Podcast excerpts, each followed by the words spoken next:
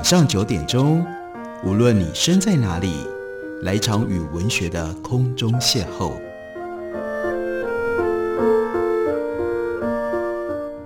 杨照谈书，邀您一同遨游文学世界，认识古今中外的经典之作。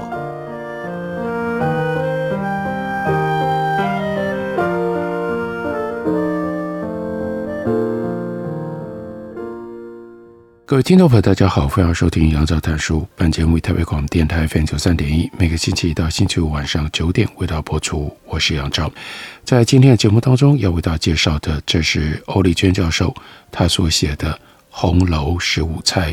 红楼当然指的是《红楼梦》，很多人讲《红楼梦》，《红楼梦》已经被挖掘的到底有多么透彻了呢？不过欧丽娟她在最近对于《红楼梦》，他还是提出了一些他自己非常不一样的看法跟解析。其中有一部分，那就是他特别强调《红楼梦》曹雪芹在写作的时候特殊的这种生活跟文化的背景。在前言里，欧丽娟就特别提到，《红楼梦》真是一部伟大的经典，这很多人都知道。他说，不仅仅是有世事洞明皆学问、人情练达即文章的智慧。另外有历久弥新、令人神往的雅文化，而他要特别强调的就是雅文化。所谓雅文化，也就是贵族文化的精华。一般往往误以为贵族就是有权有势，享受很大的财富，过奢靡的生活。但这只是很其次的物质范畴，其实最重要的更是精神层面的那份涵养和优雅。这是对这份雅文化的挚爱和推崇。欧丽娟就说：“让我研究《红楼梦》超过了二十年，那真是一条无限开拓的旅程。从一九九九年发表第一篇红学的论文开始，到出版这本书的时候，欧丽娟说：‘我一共出版了七本专著，四十多篇论文，算下来写了三百多万字。研究的主题包括了《红楼梦》当中的诗学。’”《红楼梦》对文化传统的继承，《红楼梦》和文学传统之间的关系，以及《红楼梦》当中的人物分析，应该算是相当全面了。他就特别强调，正因为如此，所以才能够以深广而扎实的底蕴来解读这部作品，也就是《红楼梦》。他说，小说里他最喜欢、最好的一段话，那是薛宝钗说的：“与小事上用学问一提，那小事。”越发坐高一层了，不拿学问提着，就都流入世俗去了。他说：“其实读《红楼梦》也是如此。很多人以为《红楼梦》是一部小说，应该很容易读懂，你只要设身处地、感同身受就可以理解了。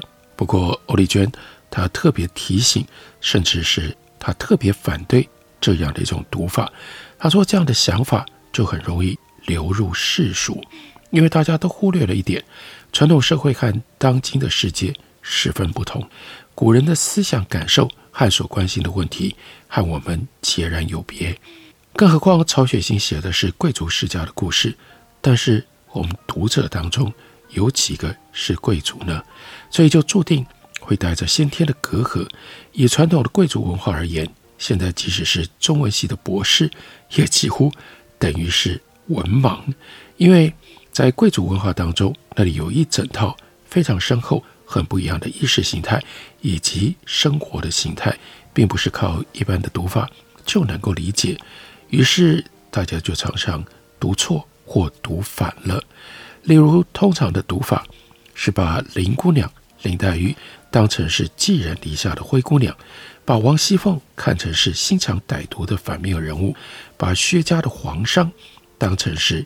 一般的商人把脱轨放任当作是追求自由平等，把贵族看作是暴发户，还有把曹雪芹想要展示雅文化的美，以及最终却失落了这份价值而感伤哀婉，误以为是反封建礼教。几乎所有的人都是从这里开始，而作为一般最常见的出发点，竟然也往往就是终点。于是《红楼梦》就被套上了。重重的误解，欧丽娟提醒我们：所忽略、所看错的太多太多了，多到得要重新彻底重构。虽然说一千个读者就有一千个哈姆雷特，但并不是每一个哈姆雷特都有价值，更不是凭感觉望文生义就可以产生一个哈姆雷特。如果没有全面掌握文本的内容，真正去理解曹雪芹的意图，那就只能够永远在故事的真相之外。更遗憾的是，你会错过靠近真正亚文化的机会。所以用前面薛宝钗的那句话，欧丽娟就说：“重讲《红楼梦》就是要用学问一提，让《红楼梦》的视野可以做高一层，看到原来贵族文化的优雅深厚。那得要通过好几代的涵养，逐渐累积而成，并不是用财富权位能够买到的，因而才稀有珍贵。而这也是曹雪芹他自己最自豪的地方。”曹雪芹在失落了以后，念念不忘，渴望能够复还，渴望能够回去，渴望能够回去，重新再来过一次。于是他才提起笔来，一一的刻画，就像童话故事里卖火柴的小女孩一般，每一笔都擦亮了记忆的光辉，映照曾经体验过的美好。因此，曹雪芹其实是为了要展现大雅文明，才写他的。《红楼梦》的，在前里面提到了林姑娘林黛玉，而在书里，欧丽娟就特别强调林姑娘不是灰姑娘。首先，应该要澄清一个长期以来积非成是的错误观念。事实上，林姑娘就不是灰姑娘。很有趣的是，一般人都喜欢看灰姑娘的故事。童话里的灰姑娘，这是一个很完美的女孩，善良。又柔弱，一次受到坏心后母和姐姐的欺负，幸而好人有好报，她终于穿上水晶做的鞋子，嫁给了王子，得到了终身的幸福。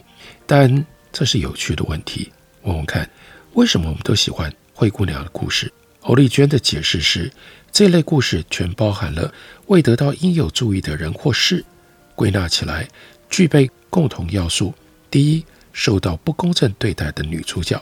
第二，与男主角相遇；第三，最后男女主角结合，从此过着幸福快乐的日子。而我们自己不就好像灰姑娘吗？又善良又正直，却一直没有受到重视，甚至还被不公正的对待，心里面忍受了很多的委屈，深深感到被忽视的痛苦。另外，孤单无助，害怕恐惧，而我们又多么期望。就可以遇到一个白马王子，给我们坚贞的浪漫的爱情，也把我们从平凡的世界救出来，带到城堡里去过幸福快乐的日子。所以说，我们这些活在柴米油盐酱醋茶的平庸生活里的人，就把这样的心理需求投射到小说里，从女主角的身上看到了自己。正是因为把这种心理带进到小说当中，所以我们习惯。把林黛玉想成一个灰姑娘，尤其黛玉最后并没有得到幸福，和宝玉的结局是有情人终未成为眷属，最后独自一人孤孤单单死去，这就更引起了读者们的同情，越发要把林黛玉塑造成楚楚可怜的悲剧女神了。然而，这是应该要注意的，曹雪芹不是在写童话。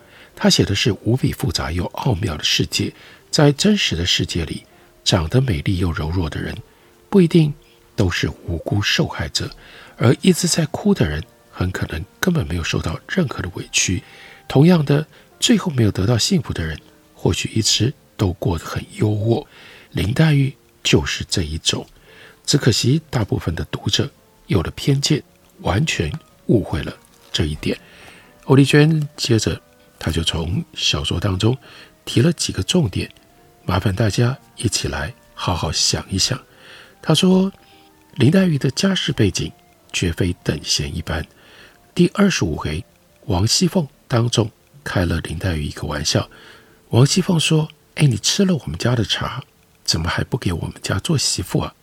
同时就指着宝玉说：“你瞧瞧，人无门第配不上，根基配不上。”家私配不上，哪一点还玷辱了谁呢？可见其实是贾家才有配不上林家的问题呢。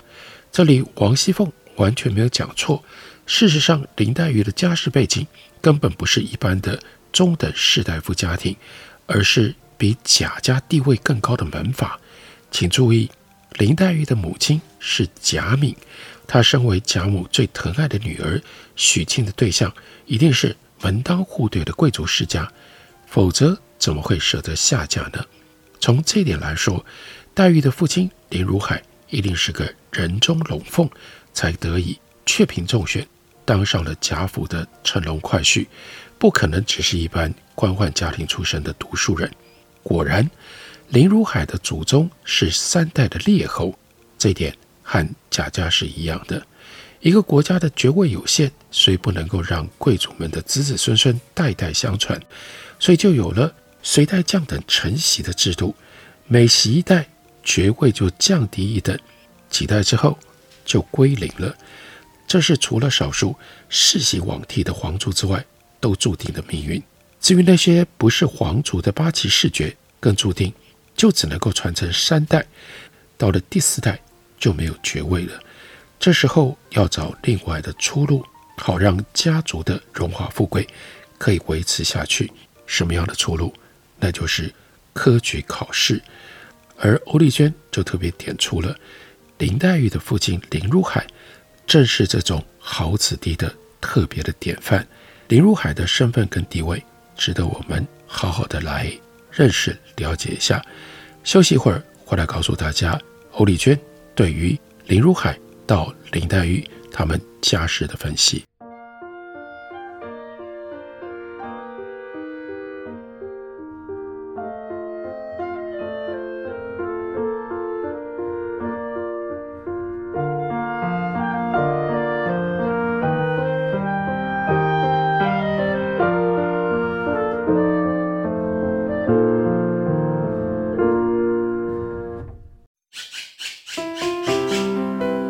大家好，我是刘克襄。亲近自己的城市，找回城市的温暖。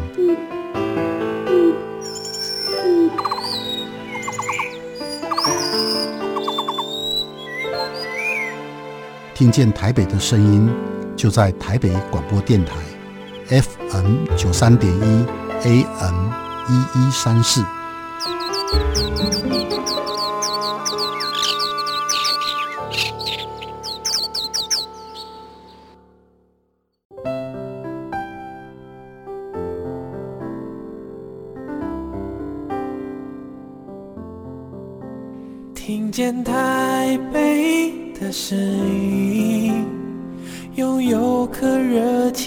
心，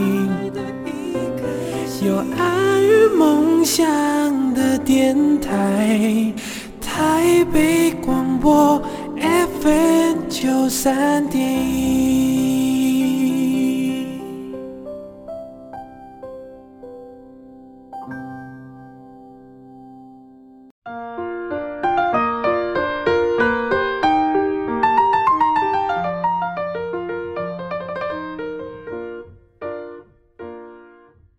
感谢您继续收听《杨照谈书》。本节目以台北广播电台 FM 九三点一，每个星期一到星期五晚上九点，为大家播出到九点半。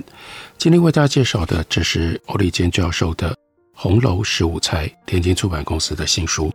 在这本书里面，欧丽娟延续着她对于《红楼梦》的特别研究分析的观点，那就是要读懂《红楼梦》，我们应该要知道清朝的贵族文化。例如，他就从这样的一个观点进入剖析，让我们看一下林黛玉的父亲林如海是一个什么样的人。在《红楼梦》的第二回里就说，金穗盐政典侍林如海。这林如海呢，姓林，名海，表字如海，乃是前科的探花，现在已经升到了兰台寺大士，现在已经升到了兰台寺大夫，本贯姑苏人士。经钦点出为巡盐御史，到任才一月有余。原来这林如海之主曾袭过列侯，今到如海夜经五世。起初时只封袭三世，因当今隆恩盛德，远迈前代，额外加恩。到如海的父亲又袭了一代，到如海，他则是从科第出身，虽系钟鼎之家也是书香之族啊。可见林家比贾家的地位还要更高一点，因为皇帝对林家特别的恩宠，所以让林家加袭了一代，等于世袭了四代的爵位，并且比贾家还提前了两代，发达的更早，那就不止更胜一筹了。等到林如海这一代，身为林家的第五代，依照朝廷的制度，已经没有爵位可以世袭了，所以他改从科举出身。这种家族的变化形态，称为隋代将等承袭，也是贾家等贵族世家都同样要面对的。这就是为什么宝玉会被严格要求读书的原因。如果宝玉能够像林如海一样，那么贾家的未来就有希望了。可惜。当然，我们都知道，结果并不理想，于是构成了贾家和宝玉的双重悲剧。那么，林黛玉的父亲林如海多么优秀呢？林如海从科举找到了出路，顺利的让他们自己林家转型成功，也延续了荣华富贵。林如海是皇帝钦点的探花，等于是天子门生，这不是一般读书人可比的。再加上深受皇帝的信赖，所以被派去江南担任巡盐御史。小说里面提到，林如海带着家眷到扬州上任，那是因为巡盐御署的官署坐落在扬州，这个官署主管盐务，涵盖的辖区非常的广大。根据清初巡盐御史李赞元上书给顺治皇帝的说法，两淮巡盐地方。自江西湖广以至河南，盐贸千里，巡盐一差驻扎后扬州，岂能遍及？就了解说，他要管的范围真的非常的辽阔。不止如此，主管的食盐的税收，这是国家非常重要的财源，攸关国本。所以巡盐御史的能力跟品德一定要很高。更重要，绝对是皇帝十分信任的人，等于是。皇帝的心腹，那么可以想见，林如海是可以直接向皇帝写奏折，和皇帝当面讨论政务的栋梁大臣。这哪里是贾家所能够比拟的呢？而林黛玉就是在这样的贵族世家当中诞生成长，她是钦差大臣的掌上明珠，怎么可能受人欺负呢？在母亲贾敏过世了之后，外婆贾母。心疼她没有母亲的照顾跟教养，林如海也觉得这个小女儿没有兄弟姐妹的扶持，所以都赞成把黛玉送到贾府，因为在那里有很多的长辈和同辈的亲戚可以照顾她、陪伴他，比他自己一个人孤零零的留在林家要好得多了。就这样，年纪大约六七岁的黛玉上路了，她在扬州搭上船。家庭老师贾雨村，另外乘一艘，另外乘一艘小船跟在后面，一路往北京出发了。你现在可以想得到了吧？黛玉乘坐的一定是官船，可以畅通无阻。而他从扬州到北京，走的是哪一条水路呢？那一定是京杭大运河，从江南的杭州到北京，这条运河长达一千多公里，是明清时期的南北交通命脉。是明清时期的南北交通动脉，所以不只是林黛玉，后来薛家上京也是走这条路线。而这趟从南到北的船运行程，这是黛玉人生唯一的一次长途旅行。从此，他再也没离开过京城一步。要注意的是，这一路的整个过程显然平安顺利，因为体弱多病的黛玉并没有出现任何不适应的情况，这算是一个。好兆头，但黛玉抵达了北京，她必须要先在通州下船。通州是京杭大运河北端的终点站，而黛玉一下了船，贾府派来接她的轿子早就等在那里了。轿子又代表什么呢？那可不是一般的交通车。几乎所有的读者都不知道，在明清这两个朝代，轿子就是权力地位的象征。所以并不是人人都可以乘坐的。例如跟着黛玉一起上京的贾雨村，他虽然是黛玉的家庭老师，他没有轿子可以坐，得自己想办法到贾府去。只是因为他这个时候已经被革职，而之前他当过县太爷，上任的时候坐着一顶大轿，这就显示了身份的转变。所以说，贾府派轿子来接黛玉，那是高规格的接待。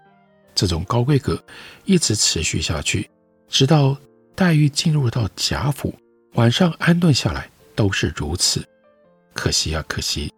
读者如果不了解清朝王府的规矩，就会产生了很大的误会，才会把林姑娘当成了寄人篱下的灰姑娘。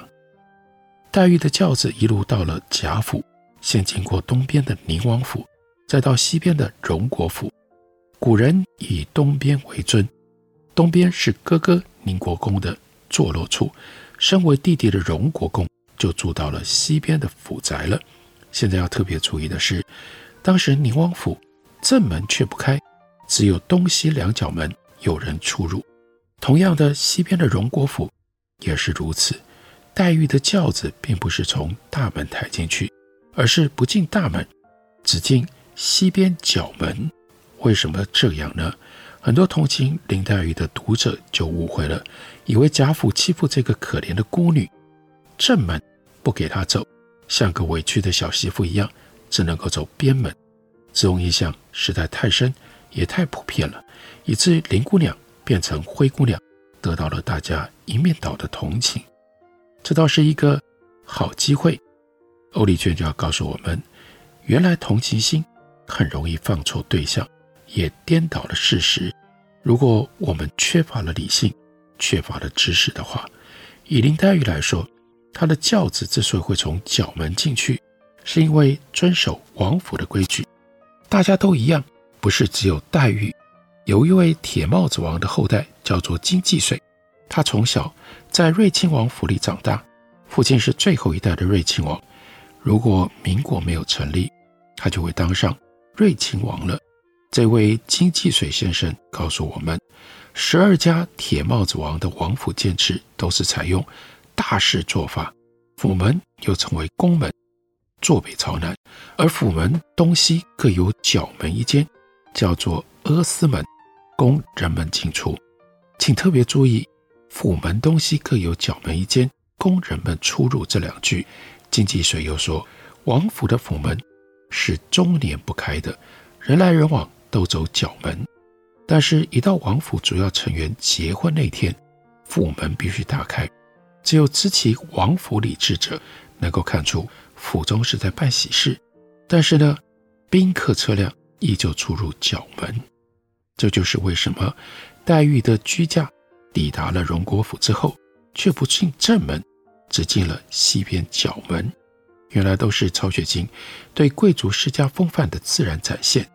如果我们了解这是王府的礼制规范，就不会把这个现象误解为黛玉受到贾府的欺负而得出谬以千里的推论了。再看黛玉进入荣国府之后，就和亲戚们一一相见的场面，在整个过程当中，黛玉也都是人人尊敬疼惜的贵客和宠儿。黛玉去拜见最高的长辈贾母，当时的情况是。黛玉方进入房时，只见两个人搀着一个鬓发如银的老母迎上来，黛玉就知是她外祖母。方欲拜见时，早被外祖母一把搂入怀中，心肝肉的叫着大哭起来。你看，连拜见之礼都省了。后来在谈话的过程当中，提到了黛玉的母亲贾敏如何得病，如何请医服药。如何送死发丧，贾母禁不住伤感之情，黛玉又再一次被搂入怀里，呜咽起来。如果用今天的习惯来看这样的描写，那就会看不出奥妙了。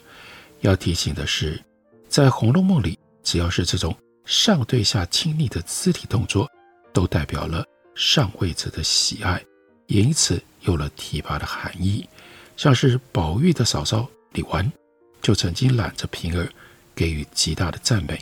第三十九回，当时大观园热闹闹在吃螃蟹宴，凤姐派她的贴身大丫鬟平儿过来，拿一些螃蟹回去吃。而因为平儿这个人，就像他的名字一样，平和、公平，大家平日都喜欢他。这个时候，就拉他过来一起坐下，重视他，提拔他，让他可以看大家平起平坐的表示。我们的确必须要对这些背景放进到那样一个贵族环境里面，把贵族环境的一些规矩作为基底，才能够凸显曹雪芹他真正所写出来的人物，人与人之间的互动和感情。欧丽娟她就特别强调这样的历史背景，用这样的历史背景来为我们一一的描述红楼十五钗，而构成了今天为大家介绍、推荐给大家的这本书。感谢您的收听，我们明天同时间再会。